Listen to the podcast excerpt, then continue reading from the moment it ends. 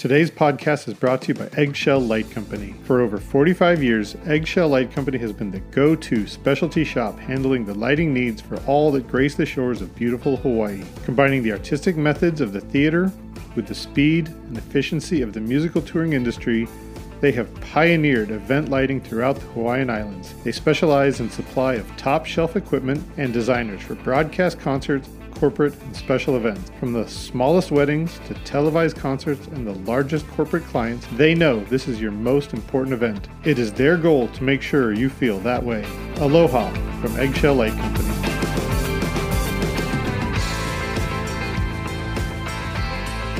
Welcome, everyone, to another episode of LD at Large podcast. My name is Chris Lose. I am the designer relations developer at Ayrton Lighting, as well as columnist for PLSN Magazine. I hope you're all enjoying listening and reading. It's another day in the COVID era. The air quality is crap here in Vegas, thanks to the the burning of California, and still things going on in the world that make me sad. And there's things that happen in the world that make me so optimistic. I've had a couple people ask me to kind of reach out to some some people that are that can shine a light of optimism into into my podcast. So I thought that uh, one of the people I've always seen to be very optimistic and very positive online is Robert Bloom. He is a production and lighting designer and photographer at RBB Designs out of uh, New York. So I thought today would be a great day to get a little ray of sunshine into a uh, to an otherwise bleak world some days. So I hope you guys will enjoy listening to our conversation. Thank you so much for sitting down with me for for an hour, Robert. I really appreciate it. My pleasure. So a lot of people they're like, "Hey man, we've uh, we've talked to a lot of the rock and roll people, we've talked to some of the architectural people. Why don't we get somebody who's who's done a little bit of everything?"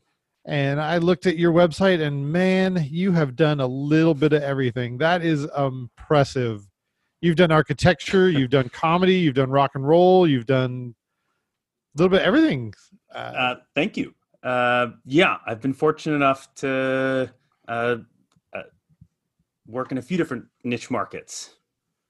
Does that come up that uh, people just see your work in one venue and they're like, "Hey, can you also do architecture?" Is that is that how it usually goes, or are you usually seeking those out? The leads come differently. I'd say you know uh, work begets work. So someone yeah. sees a concert performance uh, and they hire to do another concert performance. Mm-hmm. Um, so yeah, it's a bit uh, of you know moving forward from the last job. Uh, but in each sort of niche market, they they all kind of slowly march forward. You know, one hopefully one leads to the next. Was that by design? Did you decide that you wanted to be a little bit of everything, or do you just? Not necessarily. I mean, I it, yeah, it was sort of you know uh, certainly as a, as a young designer, it's you know the phone rings, you pick it up. Oh, I'm available that day. Let's do it and that sort of lead, creates more leads and more contacts and and who sees your work who's in the room.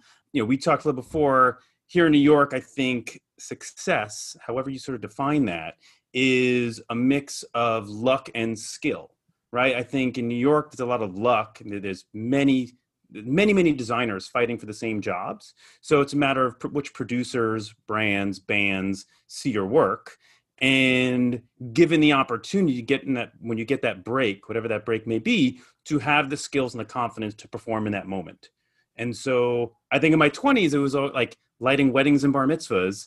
It was tonight's the best light show we're gonna do right? And like and it may be four movers in a ballroom. It might be a much much larger rig in a tent you know in someone's estate somewhere.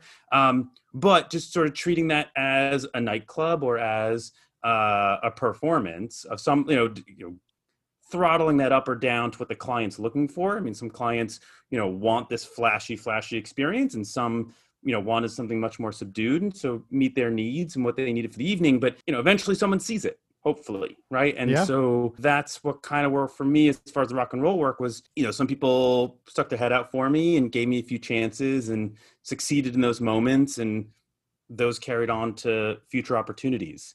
Fashion work is is a bit harder to come by. I think you know the industry has been shrinking right yeah. like so uh, new york fashion week has slowly been shrinking over the last 10 plus years Uh, the on-site tents keep doing what they're doing this year, notwithstanding, and but the off-site stuff, which used to fuel a lot of lighting business, very much has shrunk. And so I think that you know, you know, some niches ebb and some flow, and it, it's about sort of hopefully following that wave and catching the next gig.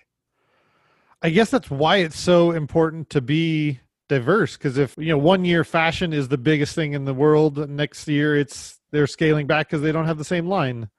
So i would imagine you are in a good place to just pivot to architecture when when fashion decreases. Yeah uh, there's there's been a few architecture projects over the past few years uh, still sort of building out that portfolio a little bit. Uh, i think it's a tricky market to work in. Uh, architects generally uh, want to do all of it Yes. Uh, and you know the large architectural firms have in-house lighting departments uh, with an army of draftsmen uh, that do all of that work. But even the smaller houses, you know, you figure just a, a less than a dozen employees, um, they that architect is still likely saying, "Hey, you know, let's okay, let's do recessed down lights, and we'll do an accent here and some linear stuff there," uh, and then their draftsman sort of puts it in. And so I, I think it's actually hard to find an architect uh, who wants to work with a consultant, uh, a lighting designer consultant in particular. So I think that's really the hard trick is, is building that relationship where you're not like you are a creative in addition to their work. You're not stomping on their work. You're not like to their team. And, mm-hmm. I, and I think that's in the architectural market. I think it's a bit hard to find. Yeah, if you're not ready, they'll they'll they'll sniff you out. They're like, "Oh, he doesn't know the the jargon or he doesn't know some of the the requirements, and that's it's a tough market to break into. Yeah, they uh, even though it's the same in the regard that it's lighting and it's creating emotion the the terminology is completely different the time frame is completely different the workflow is totally different yeah and the creative process as well yeah right because like in theater you know I, I i took it for granted you know you're in tech and you watch something and oh, that's not quite right. You know, that light really wants to be four feet to the left, right? And then your next set of tech notes, you know, they go up, you know, in a lift, and 15 minutes later, the light is moved. You refocus it onto the next note, and that just doesn't happen in architecture, no. right? Like you want to move something, really should have moved it on paper, yep. right? Like once it's built, it's probably not going to get moved because if it does, it's a change order, and yeah. that change order is is moving conduit and a whole lot of other things that's not just you know using some tie line to move some cable and reclamp a fixture yeah that's hard for a lot of creative people to to kind of grasp that that can't be changed at least not in any time frame that's that's feasible right or or, or budget too. It's like to just yeah. do they want to remud the wall or not? You know and and usually they don't right? So yeah. um but but the, it should, hopefully if you've done your work on paper right you shouldn't necessarily have to move those lights. You've you've you've drawn it out you've thought it through you've modeled it you've maybe rendered it you've you know in some cases you've built a full scale mock-up before closing up walls. Right. you know there there are ways to catch those mistakes in the process. Yeah once it's built i mean it's it's literally it's built i'll be honest the the one or two architectural designs i've done I've been bummed because I didn't know about exit lights. And I built this, this you know, just a, a beautiful environment. And then they're like, oh, well, you have to have these exit lights. Like, oh, man, those, those are so harsh in my vibe, man. I don't want those in here, but you have to. You got to have them. Like, I don't want them though. But yeah. Hey, safety's important. Safety's absolutely important, and I, you know, I absolutely acquiesced. And like, okay, those belong there. I guess. Yeah. But does it have to be lit up? Does it have, does it have to be red? yeah, yeah, yeah. Well, what about the little uh, the little battery beacon light? Can we just take that off? No, that has to be there too. Yeah. But the things that are similar is is I think something that we can talk about more is that you have to take the same desire to create emotion that you do in theater and rock and roll and comedy and you have to apply that to fashion and architecture do you yeah. find yourself having to collaborate more, or do you usually go off your off on your own tangent there? Uh, it varies. So so sometimes if it's with a team, there is some collaboration. I think more often I'm on my own for some of it, but ultimately I think it's all storytelling. Whether we're watching a concert a piece of theater, walk into an office lobby, you know, or or you know, any sort of public setting, even private setting. I mean, once the sun sets, we have choices to make. Yeah. And those choices directly affect how we experience ourselves in that space. And we can make poor choices, make good choices. Those choices are driven on economics, aesthetics, feasibility, safety, to your point earlier. Mm-hmm. And so, I, yeah, I think it's important that no matter what the environment is, that we create a, a lighting design that tells the story of that space. Whether you know, and if that's like the lobby to a building, okay, well that room has a function, and and the light should allow for that function and form and and beauty. And the story may be very simple right? The story is, you know, uh, someone walks in this door, says hello to this person at the desk, and then goes in that elevator. So how is it like? How do we interact with the desk? How do you see that person? How do you, you know, share that space? And you know, whether you know, then you push it forward to say like, you know, oh, someone's home, right? We're often in our homes after dark, and so how is it that we see ourselves, see our loved ones? I think you know good lighting, which is of course like you know entirely um, uh, from your own perspective, um, yeah. can make a difference. And I think the things that that perhaps a lighting designer thinks about that someone else doesn't is the subtleties that um, work subconsciously on us. Yeah. Right. No, the average person can't talk about Kelvin color temperature, but they know how the quality of white light feels on them. Right. Right. They can't, you know, they don't necessarily understand what CRI means, but they understand looking at vibrant colors versus looking at something that isn't that vibrant. Mm-hmm. And I don't think, you know, your big box, you know, home improvement stores do any help when, I mean, CRI isn't even listed on most of the product they sell. Yeah. And that used to not be a thing. You buy a tungsten bulb it's going to produce beautiful light because it's a piece of tungsten filament and that's what it's going to do and cfls never took over because they had a very poor cri and everyone yeah. said oh i don't i don't like the way these look in my home well there's good reason but no one necessarily explained it and now with led it could be either right yeah. like you can root you can lose just a little bit of efficiency in order to have a much higher quality of light and they'll charge more for the bulb or there's a cheap bulb that doesn't do that and then people put them in their home and wonder oh well, this doesn't look so great and they want to go back to tungsten when you know and i don't i don't think it's a job to to you know uh, inform the consumer about cri it's like minutia these are like little tiny things. Right. you know it's our job as lighting designers to understand the qualities of light and why we choose certain things over others. Right. But you know but nonetheless like consumers are stuck in the middle. And occasionally someone like me gets hired to help them you know parse through it and make some choices. Mm-hmm.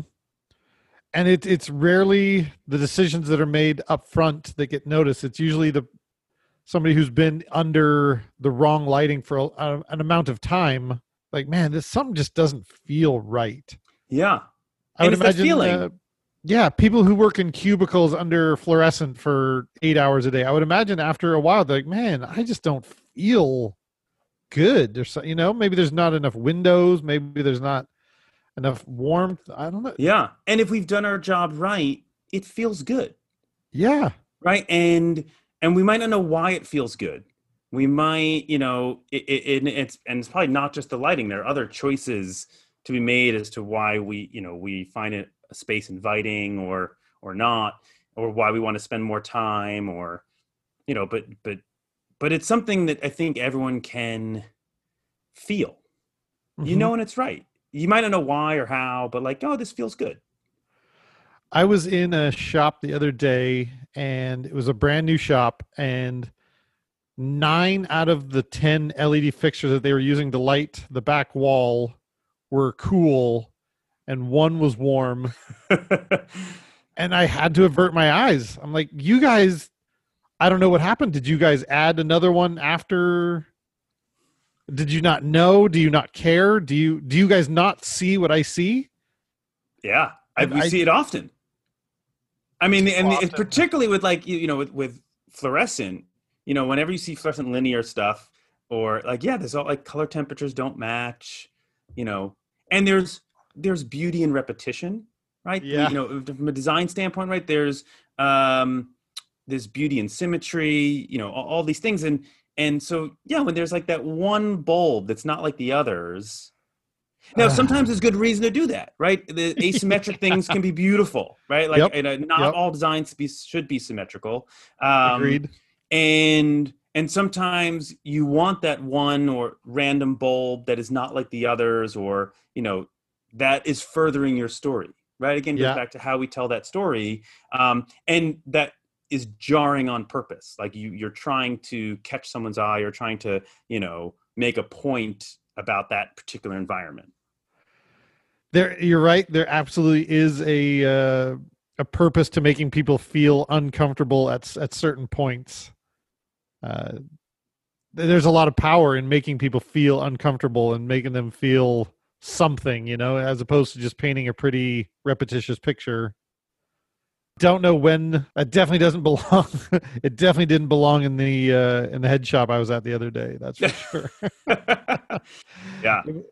it was definitely a mistake and it made me it made me question you know this is why you should hire somebody somebody else should say that like hey this is this is not right and it was a bummer Yeah. it was a bummer And we and I feel like we find that every day.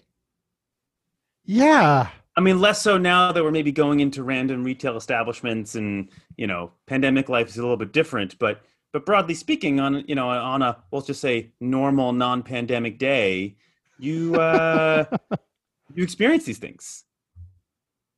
yeah. When do you in the design process when do you decide that when do you make that decision? When do you decide to go fully just functional? And when do you decide to go extravagant Um, fairly early. I mean, I think that's a that's one of the initial conversations with the client. okay So, uh, I mean, I think it varies market to market uh, in the way that that thought process and research process goes, but it starts at a conversation of of expectations. What what are we looking to do here? What's the story we want to tell, right? And so, if it's not a play that has a script that we can read and say, oh yeah, we're, we've all read the same script. This is the story we're going to do, you know, and the director has his take on it, and we, you know, help bring that to fruition. Um, I'd say non-theatrical things are similar in that vibe, except there's no text, right right? So instead, you know, together with whether that's an interior designer, an architect, um, you know, whoever else might be involved in the project, you know, if it's like a, a nightclub, for instance, that there's an, the owner, you know, clearly has a vision of, of what they're trying to build. Uh, and early on, you know, wh- what's, what's the vibe? How is this space being used? Mhm. Are, are we throwing a dance party every night? Uh, or is this a place for people just walk through to access their their desk? And then you throttle up and down from there. Do you feel that you get the same creative outlet from doing something with a text and something without a text? It's a different creative outlet. I think there's there's something powerful about being confined to a script, a space, a budget, time. Like con- constraints are good, right? Like I think that that can be helpful to to help move a design forward. Um, but it's also nice when sometimes those things don't exist and you can do some research that takes you to faraway places uh, things we might not have thought about and then present those ideas to the client and say hey like what if it was like this uh, and then you know present some image research or, or other documentation as to why this might be a, a good route to go down and sometimes that works out well Yeah. Which one do you prefer? Let's say you got a phone call, you got two phone calls on the day. It's the it's the greatest day. You get two phone calls. One for a design for a architectural lobby and the other one is for the band that you've wanted to see for 5 years. Oh, Which I- I one would- in in your core you're like I'm going to go for the oh i would take the band's work a heartbeat. band every time. Yeah, and well, so music is like really important for me in life. Uh, Okay. You know, I grew up uh, as a musician. Started playing piano at four, a saxophone at seven, drums at ten, uh, and while I don't play many of those instruments anymore, um, you know, it's the best lessons I learned in high school was being forced to spit 16 bars, uh, whether that was in front of your classmates or in front of an auditorium of hundreds of people. And mm-hmm. so uh, the musical knowledge in that experience is is in almost all of my work. Okay. And so anything like that's attached to music, I, am a bit more drawn to. Even more so if it's music I like. You know, th- there's and I like most of it. It's I'm like hard pressed to find something like I wouldn't necessarily do. But yeah, the music because for me then like the the the text or the source is the music right? We we have this body of music and then i can speak to the artist and say like you know why'd you write this song? What does the song say to you? What is this song what's this album about? What's what's the story we're here to tell? And uh, the music i think then becomes a, a, real big driving force in how the design gets created that sort of music uh, eclectic music is that what drew you to the roots? I would imagine that that's got to be very fulfilling as a musician and a lighting person. It is on many levels. I mean, they're a phenomenal band. Uh, yeah. we do a live hit without a click track everywhere we go. Uh, it's it feels like you know real sort of rock and roll, and it is.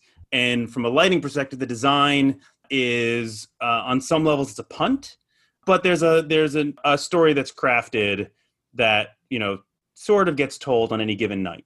Okay. And uh, you know we have a you know there's a rider light plot. I see it maybe three shows a year, uh, and more often we're playing you know festivals theaters clubs you know venues that have uh, a light plot already installed you know we're a large band uh, so there's a lot of you know expenses for us to get it and perform. And so we often will just take accept the light rig as is and yeah. not expect the rider. Um, as long as there's you know lights that we can do a show with. If there's nothing there that's uh, you know a different story. Right. um, so it's so that you know there's a file that just keeps migrating from show to show. Some songs have maybe two to four cues. That's sort of as deep as it gets and it, and it's it's all about how does this rig go to 10 and i know that okay at these two moments in the show we'll hit 10 the majority of the show is going to sit between six and nine uh, and there are a few moments we'll hit two and three in the world of dynamics and so, okay, this rig has a bunch of strobes. Great, we're going to make that 10.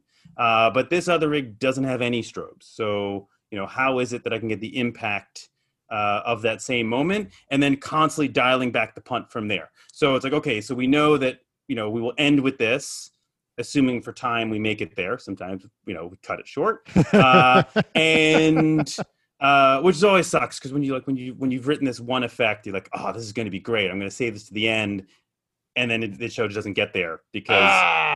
you know guitar solo ran long and you know something else went long and so you know we adapt you know cut a few things off um so like there's an idea of like the way some of the solos work and how i'll flesh out a rig in certain instances but it's always a new rig which is which is creative from a punt standpoint. Like how can i play with this rig and and treat it like a musical instrument and and express a visual idea?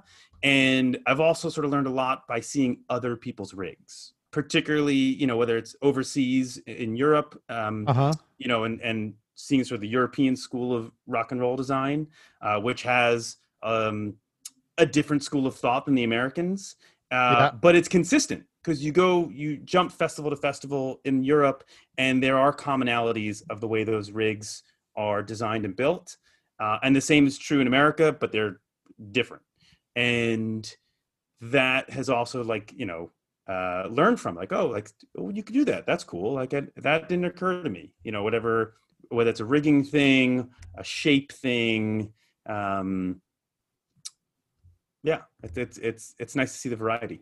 I just made the connection of how uh, apropos it is that the roots have a musician as their lighting guy. I mean they're in many circles they're considered a musician's musician.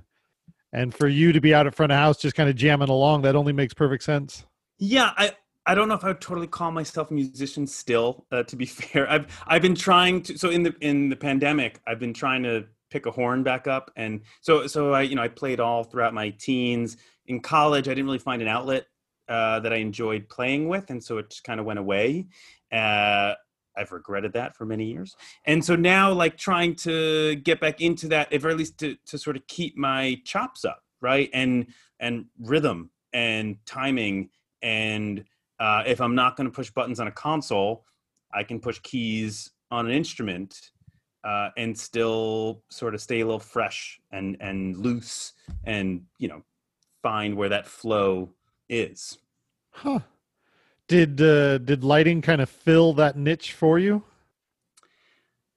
It did. I mean, in college, so I remember, I don't know, when I was 14, I went to my first Phish concert, saw Chris Kuroda's work, and I was sort of blown away. And I was, Boom. And I was like, oh, I want to do that. And then, you know, at the same time, you know, my like early mid teens, you know, see Fenton Williams' work uh, with Dave Matthews and be like, oh, this this is amazing.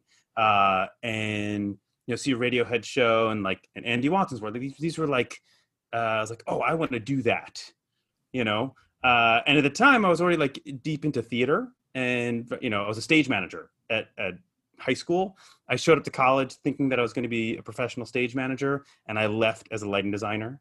And it was a really important transition where I learned I did not want to be a stage manager, uh, and I wanted to, you know, uh, explore the creativity within how lighting tells the story okay. or how can be a how can be a part of telling that story and uh, and then I started doing weddings and bar mitzvahs. So hey, um, you know, it, it stepping it all step, baby out. steps. Baby yeah, steps. no, but uh, we, we, take it whatever we take the gigs that that, yeah. that show up, and yep. it thankfully it worked out. But yeah, so you know, it it got to a place. I mean, the music definitely informs what I do, and I don't see it. I, I, I couldn't see it any other way. Uh, but that being said, it's also refreshing to do an architectural lobby, for instance, right? That that is not related to music at all, and still is telling a story and still being expressive and still creating the corporate work i feel like melds those two things together. So so like if you think of like a fashion show similar to cor- similar to a, a lobby, the idea is that you're you're creating an existence, a quality of light that exists down the entire runway or that exists in this you know office building or whatever that is. And uh, you know that for fashion like that is a perfect column of light right? You can walk a light meter down uh, and plus or minus half a stop you're good cameras are going to be happy everybody's happy the okay. corporate environment, the events that I think sadly will take much longer to come back when this pandemic is over, is the blend of that runway and that rock and roll show. So there is there is a stage wash that for a CEO that's going to parade and he'll find all the corners. And so yep. you know, so so you you like this, you key the stage to for camera, everyone's happy, and then behind him is a PowerPoint presentation embedded in something prettier than a PowerPoint presentation, right? Something to keep the eyeballs up and everyone active.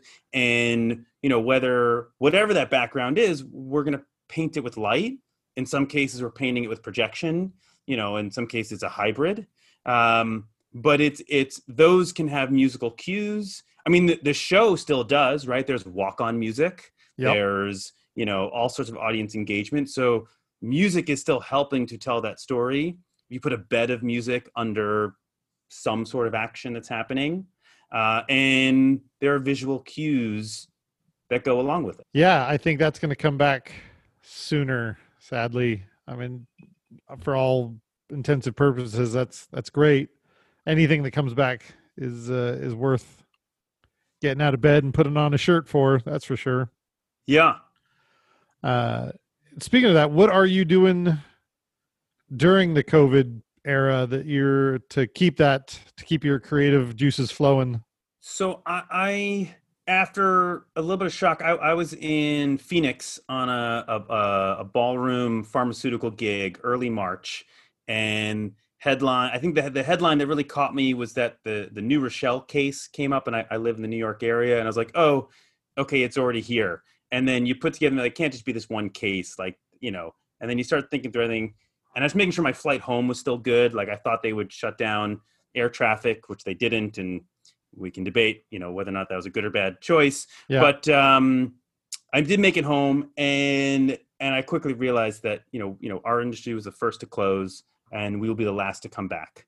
You know in order to in order to be comfortable in, in order to have a show and be like to sit shoulder to shoulder stand shoulder to shoulder and breathe each other's air and and shared experience i mean that's what makes a show so powerful right? It is right. that shared energy you know live i mean uh, you know live theater it's these human actors in front of you giving off energy that you absorb uh, physically whether it's breathing or or sound or light right? And so um this just stuff this stuff isn't coming back until it's over. So i i sort of quickly pivoted into sabbatical mode uh, and so the idea was there, there was the choice of, of sort of entering that virtual market and I sort of chose not to.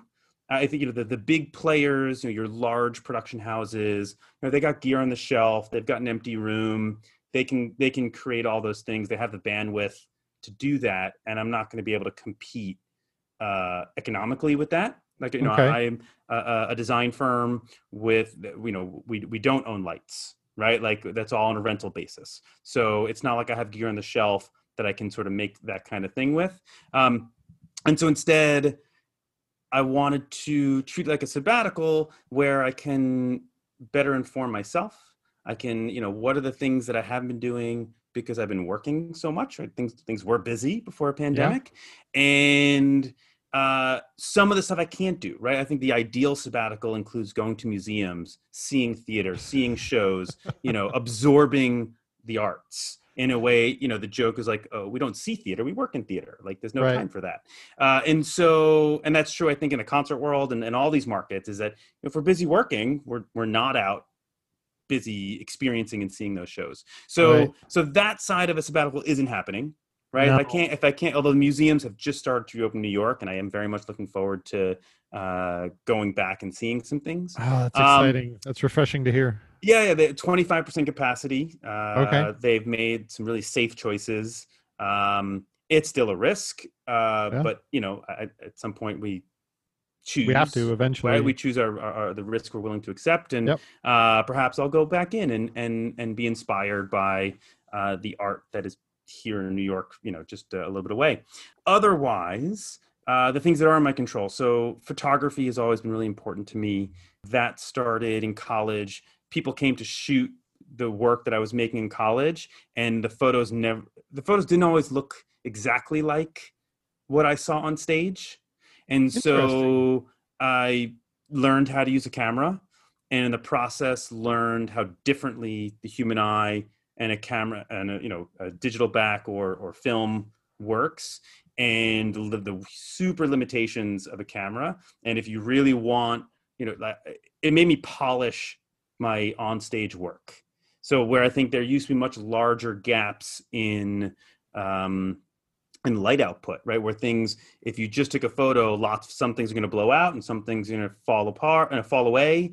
Um, mm-hmm. I think I found that dynamic range to be narrower and and still have the full breadth. I mean, there are so there are moments where you should go outside that camera range, right? There's reasons to blind an audience. There's reasons to you know for things to disappear right. Uh, you're, you're shaping that that scene but um, a lot of my work does include cameras right and so it's important to understand if you want it to like why something doesn't look right on camera you know why that blue looks white on camera yeah you know and so uh, that started as i was sort of like as I was finishing college. And so now this summer, uh, I left New York. Uh, I went to Colorado uh, and hiked through the mountains, took a lot of pictures, and you know, it was this sort of like embrace of nature. And looking back at, you know, what does a medium leaf template do? Oh, it does this thing I I see right now. Right? Like like hiking through the woods and seeing the sun cast shadows and you know, reminding ourselves like we are just creating artificial representations of light. Yeah and so why and and and why you know why choose color? Why choose pattern? Why choose angle?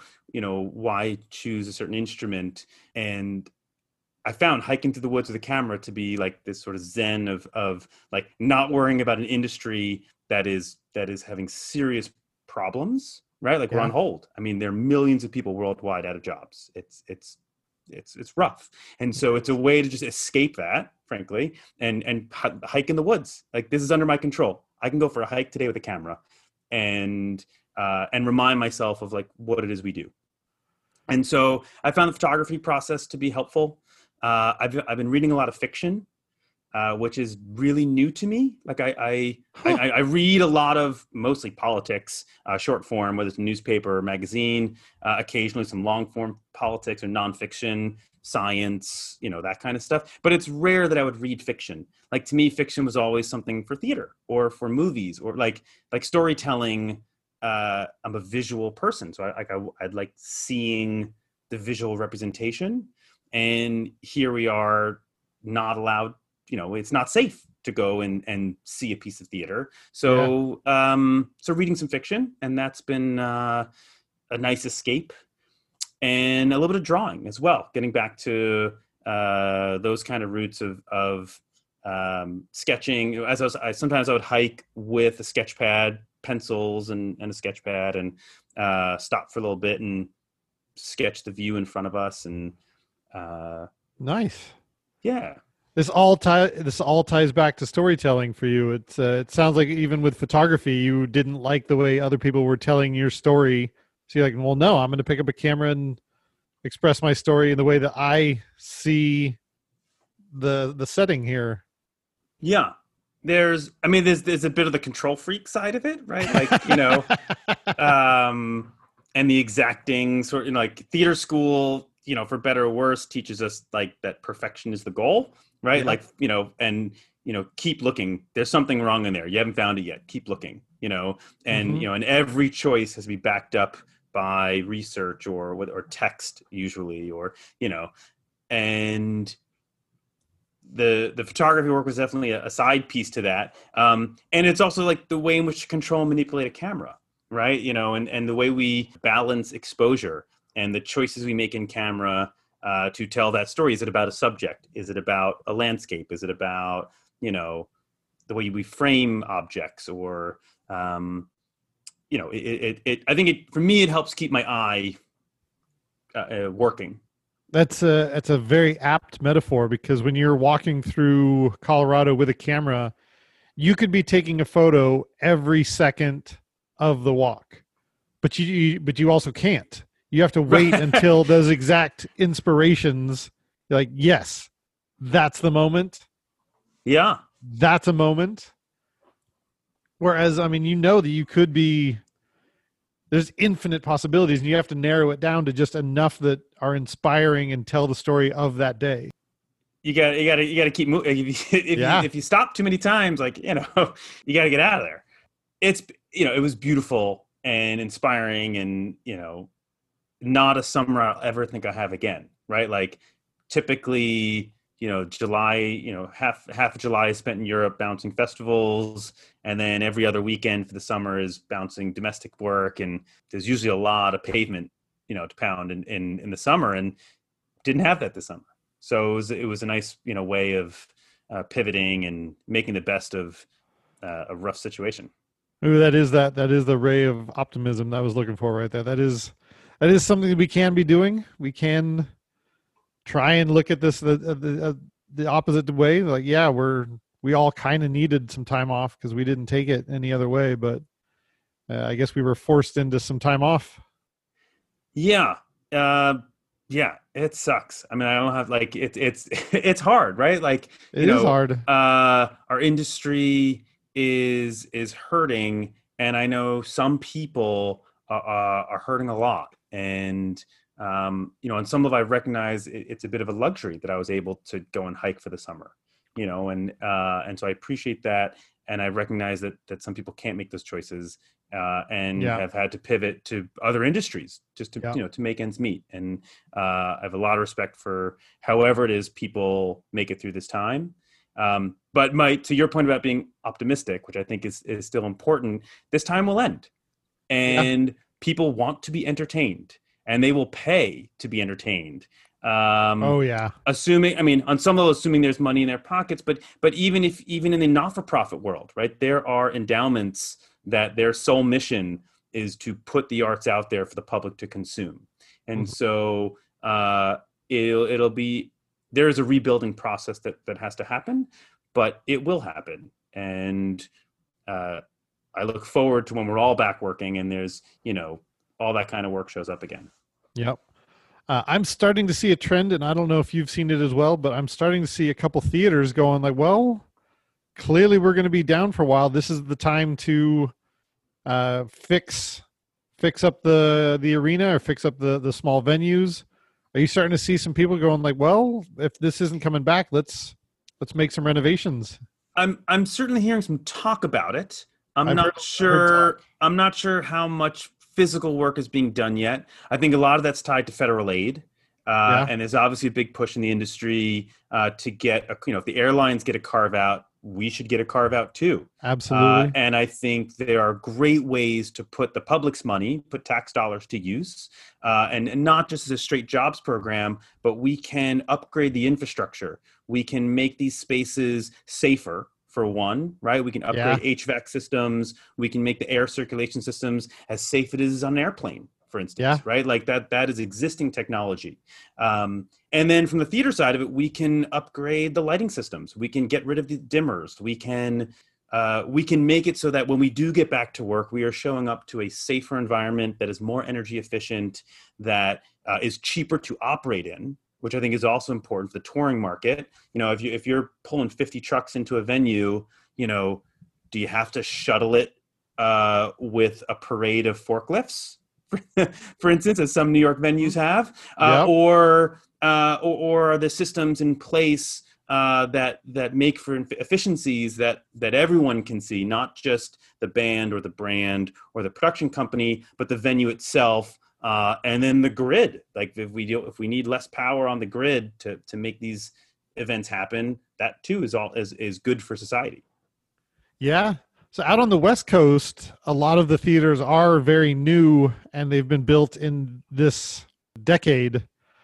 In new york it's not quite the same. I mean new york is full of a level top shelf people uh, i mean some of the greatest stagehands in the world and the, the theaters are just so old that there's there's so many obstacles they have to get through i would imagine that now would be a time to just like hey let's let's see what we can do to ease or avoid some of these these obstacles and just kind of renovate yeah. just kind of bring things into the modern era in some way yeah. in some regard well the the buildings were built uh with very different expectations of what would happen inside them you're right right so i mean they were built you know some of them 100 plus years ago uh, with these tiny loading docks uh, with with you know very little wing space. Uh, you know you're lucky if the loft clears the proscenium. You know there's uh, all these ways in which and now we pack so much more show into yeah. these rooms right? And once you get away from theaters if you look like ballrooms and hotel ballrooms i mean some of the older hotels you know you're sharing the dock with the, the garbage truck and uh, and the linen delivery and the fresh food delivery and you're lucky if you get your truck in. And right. so you know so now that we have these higher expectations great let's put on a let's put on a show you know? Um, it'd be great if these venues were better equipped to manage the flow of goods uh, and people. Yeah. The focus has changed. It's uh, the the focus used to be the the entire theater was the performance space and then you'd have maybe just a few people on stage and they'd do a thing and they'd dance and sing and then they'd go away. Yeah. It's not the case anymore. Yeah. I remember the first time i was uh backstage of a broadway house and i was just i mean i was i think i was a, a kid and i was just shocked at how tiny the wings were. Yeah. And uh, and I, it was, it Les Mis. It was probably like the mid '90s, early '90s. I don't know. And and I remember like it was after the show, so I'd already seen the show. I was like, "Where's this barricade?" Like you know, and all these other things that that you know. And then you look in the wings, and everything's sort of flown up. I mean, every inch of space was somehow being used uh, for storage, and that to me was also amazing. I mean, I I sort I got into theater for the for the technology and behind the scenes. Like i was never really curious interested in being on stage. It was always like oh how'd they make that happen? That's really cool. You know it was the smoke and mirrors of theater that, yep. that got me excited. And and then as a stage manager i was able to sort of like like synthesize those things and sort of put some management and control into like how those things operate. Um and then again, college was like more the electrics and the the lighting side of it, and then the music side of it was like, oh no no this let's try doing this. Um, but yeah, th- there's these spaces in New York are, are tiny and and old. I mean, also the Broadway houses are, are pretty well kept for the most part. Like the the fly lofts work. Mm-hmm. Um, you know, it, it's generally speaking a safe environment to work in. But I think in the rock and roll market, that's where you get sort of some converted spaces, some yeah. old theaters that then became a movie house and something else and a movie house again and now it's a concert venue you know and and like they and they won't even touch the pin rail right? right? Like like on paper it says the rigging system not working, right? and so so we right so we show up with motors and we hang truss and and we we do how we now know to put on a show, but if they're you know now's the time we could be upgrading these systems we could be making them easier safer more efficient to work in so that we can do even bigger shows in these spaces years from now there's a handful of venues in new york that I've seen are being very effective at maximizing the small spaces. I think a lot of that is modern technology and green technology and LED stuff. There, you can fit so much more gear or options and resources into a smaller place thanks to LED, the LED revolution. Yeah, we we shrank the light bulb. Yeah, we did it. I mean, we I didn't, but like you know, uh, someone did, and I'm glad to use them. Uh, yeah and yeah and and and and change expectations right the way we can embed light into scenery architecture you know whatever that is has risen the expectation that you know anything can be a light box anything can be linear like, like light can emanate from anywhere as long as you have enough money to put it in yeah right like um and beautiful things can happen and i think sometimes it you know it can also get be overdone and and there there's a line that is too much. Um, that is the slippery slope that exists for sure. Yeah, just because we can do something doesn't mean we should. Mm-hmm. Um, but uh, but it's there. The tools are available. Uh, I would imagine a lot of the theaters that uh, they're in New York, they have one or two hundred amp services, maybe uh, four hundred, which used to be able to power sixty fixtures, and they're like, well, that's enough. That's it. But now that same 400 amp service can power a thousand fixtures. Yeah. And now it's up to guys like you and I to like, well, do we need a thousand fixtures? Yeah, absolutely. And and to what end, right? Like, uh, more light isn't necessarily the solution. In no. fact, often more darkness is is perhaps the better solution. Are you excited to see the the the movement towards a greener technology? Because I mean, historically, we are not necessarily a green industry. We don't support minimal minimization. You know, we're we're built on extravagance. Yeah, well, I think there have been movements uh, for a few years running now, trying to make the industry greener. Uh, it's not just the raw power we consume when we plug things in. I mean, this from the travel industry to the catering industry to to all the you know all the ways in which a show happens. Yeah, you know, like I mean, we could run down the list of of the ways in which uh, food product, you know, all all things are consumed or not consumed. Um, but I think that technology has gotten us to a point where, at least from from the, the lighting grid standpoint, you know, we can uh, we can consume less power, right? We can literally do yep. the same Parcan show from the 70s at 15% of the power. Yep. So okay, so that's cool. Right? And so now we can do, you know, other things that, you know, so we've now added more lights though. On some level like we're still using the full company switch. Right? Like if yes. you, like if you look at so so be, the power is still available, right? Like huge arenas, to your point, like there's just walls of company switches, right? Mm-hmm. And so, you know, each system or each truck, you know, whatever that is, keeps taking over another another switch. And so we've added more and more and more gear, the extravagance of it, to your point, right? Like we, you know, the it just keeps getting bigger. Yeah. And I don't think it necessarily needs to, but there is a demand from the public on some level, like, you know, someone's got to outdo the next guy I remember uh, it was probably what 15 plus years ago, Genesis did their comeback tour, and they had that massive video wall, and it was like the first time someone, uh, if I recall, someone did like that kind of like you know, edge to edge video wall, and the entire show moved in like 200 trucks or right. something, you know. And it's like okay, like to your point, that probably consumed all those company switches, right? right. But it was all it was a lot of LED, and so it's still a lot of power. I, have sort of Don't say justified it or rationalized it, but there is this idea that it is even though a single show may use a lot of power, uh, it is being consumed by lots of people right? So an arena right. show that has 10 or 20,000 people in the room, um, once you divide it out like per person, how much power is consumed, okay, maybe it's not that bad. And you say for, for one night to have this experience, and I do think that having those kinds of experiences are important, right? Like, I mean, I'm, I'm a bit biased on this, but like the arts is, is a good reason to continue living life. Like we, you know, to, to, yeah. to whether that's creating or consuming it's important but that's music or or visual or whatever that is. So it i think it's it's okay if we're using a certain amount of energy. At what point to. that right we have to. At what point that becomes too much? I don't know.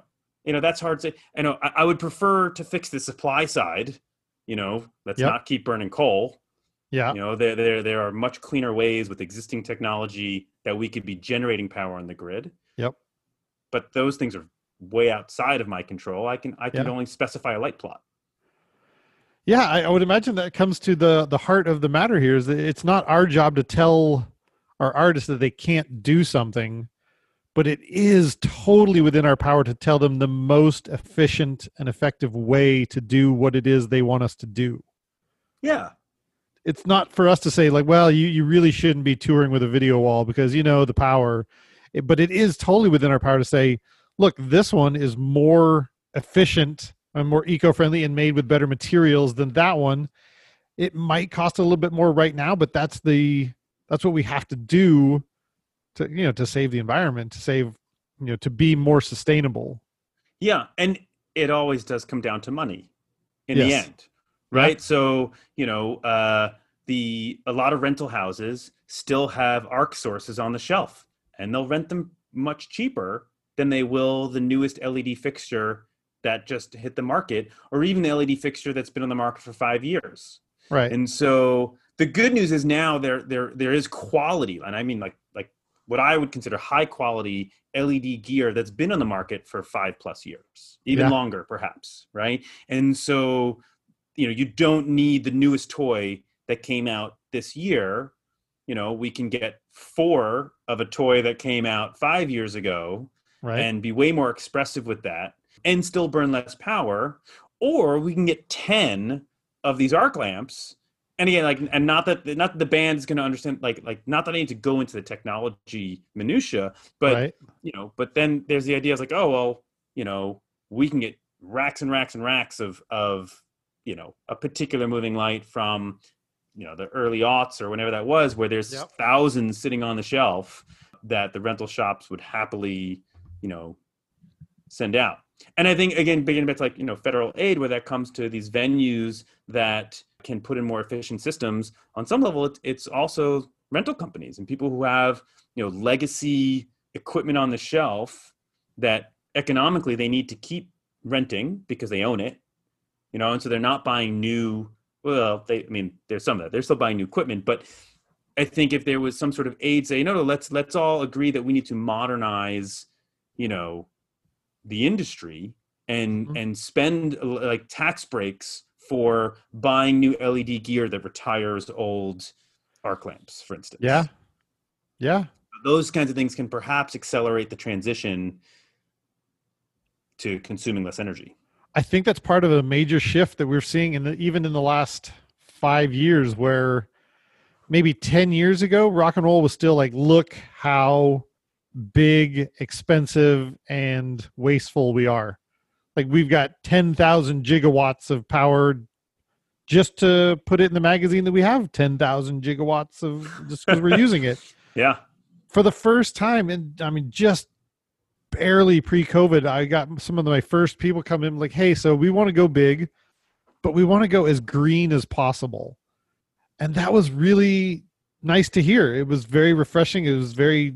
It made me feel like people are starting to shift in that direction. Like, hey, we still want to do art, but we want to do it as sustainable and as eco-friendly as possible. And yeah, I mean, look, right now the, the West is literally on fire to as an as an understatement. Yeah. Right. And I think uh, people are making the direct link that you know that climate change is a problem and the way we burn and consume energy is a problem and if we don't want our communities to literally burn down or flood or otherwise get destroyed by mother nature uh, we need to do something about it yesterday. Yeah. And our industry has a role to play in that. All of us every, uh, to a certain degree every single one of us has a role to play for sure. Yeah. Number one people can even stop doing their their gender reveal parties with with pyro but uh, yeah, yeah, among other things, yes. Um, I was so like, and, and even like now, like like you know, bright side of the pandemic is you know, air traffic is down eighty percent plus, oh, yeah. right, globally. And so, and I, I recall this in the springtime, and it's you know, again, I, I am not a scientist. I, I just you know, when hiking through the woods, right? But like, yeah, I I feel like there was this common thread of people saying like, is is springtime greener this year? Right? There was this idea, like like yeah. you know and and I yeah, like again, this is like totally not a conjecture, but like just my own experience is that this New York City in May and June was greener than the year prior. Trees seemed to be happier.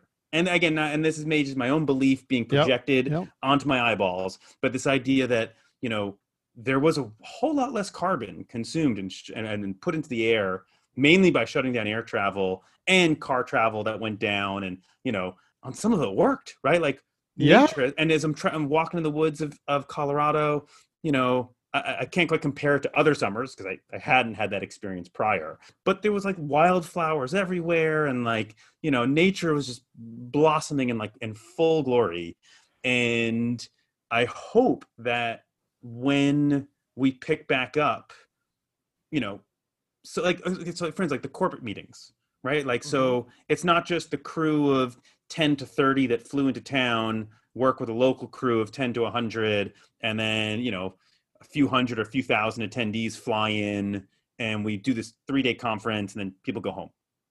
And i i think some of those events aren't coming back. It will take a long time to come back because uh, it's a lot cheaper to produce it over zoom and it is less effective right? Mm-hmm. The, if we yep. get back to you don't have the, the, the energy of shared space and shared air, you know, uh, uh, is something that we all miss in however many Zoom meetings we've had to be on. And yep. so while I don't think this will come back, it's also like an energy footprint that's not going to come back. Yeah. Right? That was that was a few thousand flights that aren't going to happen, right? Yep. Uh, the rock and roll industry, uh, you know, is often tied to an airplane right? There's bus and trucking, but but the bus and truck tour is almost a thing of the past, right? There's very few. Know, I remember uh, um, pre Great Recession. Mm-hmm. You know, mm-hmm. there were probably about, and you may have correct me if I'm wrong here, like I want to say roughly 30 to 35 stadium tours that would happen okay. every summer, right? And then after the Great Recession, there were like five. And the promoters wouldn't take on the risk of an artist not selling the stadium. Right. So so the volume so so there's way less stadium tours. And the same thing happened with arenas and we shifted to this festival market. Right. So instead of everyone busing and trucking from theaters and arenas around the country, people would fly into a festival. Yep. Right. We are talking earlier like I guessed in all these rigs and these festivals because it was it was cheaper to operate to just have a festival rig that everyone uses versus, you know, busing and trucking all these rigs around the country. Yeah. And so while there's a little bit less footprint as a lot of these trucks aren't necessarily moving, there's a whole lot of air travel that's happening. Uh, and and I don't think that will go away. Like I think that business model is sort of here to stay for a little bit. There's way less risk for the promoters. Yep. Uh, audiences seem to like it. They're buying tickets. So I think that sort of continues. Um, and I, I mean, I wish I don't know. Can we have like a zero carbon airplane? How long do we have to wait for that? It, it's it's coming. I don't know if it's our lifetime, but it's close. It's awesome. Close. Yeah. Maybe that hyperloop, you know, will get us uh yeah far. It's gonna happen.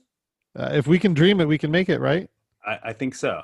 I hope so. Uh, one of the slivers of uh, of hope that I, I really got to see during this pandemic is all the animals that were starting to return to their I saw that the turtles were coming back to their beaches, the the deer were coming back. yeah. Just it's so weird. Just people stay inside your house for a little bit longer, and the animals are just like, "Hey, let's let's go explore all this." Uh, yeah, all nature this. nature showed up a little bit. Yeah, I I saw a report that like the the bees are coming back, and ooh, that would be good. I I I kept I kept hearing about how the, the die off, so it'd be nice to know if there was a little reprieve. Oh man, uh, you guys, we need to we need to help the bees. The bees need our help, or uh, they don't even need our help. They just need us to leave them the fuck alone. That's really what the bees need from us. Yeah, nature in general. You know, we're we're uh, yeah, we cause problems apparently when we when we show up. All the other animals, when they see us coming, they're like, ah, fuck. Well, it's like I've learned, you know, in these festivals, grass was not meant to be walked on, let alone put a stage on it. Nope. Doesn't you know, like, like a, a lawn is beautiful until you use it, and then it's no longer a lawn. Yeah, they uh, we we we're, we're, really bad at destroying lawns. It's just something that we're really good at. Uh, yeah. well, because it makes money. Uh, you know, if if the lawn were to just sit there quietly, it, you can't make money off it. But if you put a stage on top of that lawn, it's very profitable. Yeah, uh, you might have to replace the lawn after, but yeah, yeah, that's uh, it's some that's something that we're very good at. We're very good at uh, destroying things to for our own amusement. But and that's sometimes a whole other. We, sometimes we rebuild them. We hope so. We hope so. That's up to that's up to us. It's up to us to remember to rebuild it after we tear it down. sometimes the authorities remind us. You know. Yeah. Yeah. Or it's in the contract. It's like, oh, you'll resod when you're done. Okay. Yeah, whether you want to or not, you're going to do that. Right. So, yeah, I feel like that's a whole nother tangent we could go down, but uh, we are almost out of time. But one of the things I wanted to get to is when it came to the storytelling, and this is one of the things I find the most interesting is when it comes to the storytelling, where do you find your inspiration? And to use a metaphor, like when you're walking through the forest in Colorado, what is the spark that makes you take out your camera and say, that's the one? where does that where does that come from for you so for the hiking if we stick with that metaphor for a moment right okay someone built that trail okay. someone made the choice to go to the left of this tree the right of that tree to bend around the mountain this way okay. and some of that's clearly structural there's a cliff we don't want to walk off the cliff right yes. but some of it is is is poetic this is a beautiful place to view the river. This is a spot to view the waterfall. This hike is a destination to this waterfall. And on the way, we'll pass these cliffs. Don't worry, you won't go off them, but they're going to be beautiful to look at. And so sometimes I found myself trying to put myself in the shoes of the people who who crafted those paths who like because it's like in some cases you know they're super wide like a county road that's like a dirt road and in some cases you know single track you know it's just this like eight to 12 inch carve out of of the ground and you got to sort of pay attention to make sure you don't lose it sometimes right? Depending on like the growth. And and i think it reveals itself. To your point like where do you take the photo? Well you know after that switchback or or maybe somebody literally put a bench there. Like there's like no no this this is a place you should stop. And um it it tells its own story right? It's it, it is guiding us through the woods to a uh-huh. destination that may be a waterfall or a cliff or some beautiful moment, and there's these little beautiful moments along the way, and often, if we move away from the metaphor, continue a little bit, like I'm not the creator of the story, right? I'm not writing the fiction from scratch. Often, some other creative person, a musician, a playwright, uh, an architect, someone has an idea and they are presenting that idea to me and it's my job to illuminate that idea and so i'll often try and figure out what is guiding their storytelling experience. Why why is you know why is the ch- why are the chapters appear in this order? Why are we waiting until this thing happens? Why are we waiting to find out about this until the end? Why or the middle or you know um musically you know uh there's a lot of music theory right? We can we can talk about a 145 pop song and why that exists and why that works and and why that has been brainwashed on us for well over 50 years. Uh-huh. but um so like so like you know why'd we go to the bridge right? Why'd we hit the five right? And um and you know and then if you look at like the sort of the classic formulas of the beatles and we look at you know uh, other bands now that are that are you know playing with that and meshing with that and you know you know saying no no no we don't have we don't have to do a bridge at all. We can you know you know and so uh, knowing that formula or knowing the classic story what is this new story? And why are we why are we telling it? And and what should it look like? And you know does that include color? Or does that you know does it include light at all right? I mean is this is this a dark moment? Is this you know what does it mean to be in darkness to contemplate to to to not see something in front of you? And dynamically i think that's important. Not that every show has a blackout but you know it probably should. You know like like on some level i think and maybe that's pre-show you know or or maybe that's that maybe that's post you know uh-huh. but but there's I always want to stretch, particularly in, in rock and roll. Uh, I want to stretch the dynamic range as far as possible. The story, I think, is in those dynamics, right? When it's loud, when it's quiet, when it's bright, when it's dark, and I can only get as bright as my brightest moment, which uh-huh. may also be the loudest moment of the show. It might not. Um, and when can I get the darkest? And what do those two moments look like? And the farther apart those two things can get, the the more possibility there is in the middle. Wow. That that's very inspiring. It's it's like you a constant it's like you're constantly asking why should I be doing this? Yeah. I mean that I mean that's uh yeah, I mean, and all things in life, at some point you got to turn the brain off. But like, you know, I, I, uh, that's what makes us human on some level, right? Like, why do we do the things we do? You know, there, you know, and we get into the philosophy of like you know free will versus determinism or you know do are we really making these choices or yeah, you know and know. um you know but without you know keeping all this so the philosophies to the side like uh yeah why? Like why are we here? Why did we go to see the show? And the good news is like in theater you know they want to be there right? Yeah. like and like in rock and roll like you, you couldn't get a more pleasing crowd if you tried. They want to be there so much they paid right yeah. they, they they paid months in advance to make sure they got a ticket to be there so you have this eager audience that just is looking to have a good time and one of the reasons i like frankly working with the roots is is we that show is about providing a good time i think you know yeah. they they have uh, uh, you know members of the band have a public presence that that make uh, commentary on politics and and and those kinds of things. Yep. And there's some of that in the show, right? In in some of uh, some of Tariq's raps, there's definitely um, you know he he speaks to some of those things, but but I think the bigger picture is like we're there to entertain, and we're there to, to like especially like I think in the last four years as politics shifted, uh, you know it, it's it is a it's a feel good time. Like we'll, we'll remind you of like why things are important and why things matter, but but yeah, no, let's let's dance right? Like it's in that groove, in that rhythm, in that music. Like let's let's forget about let's say in, even this moment now, right? Let's ignore this pandemic if we can, possible for 10 minutes, 30 minutes, whatever that is, and enjoy a moment of of positivity.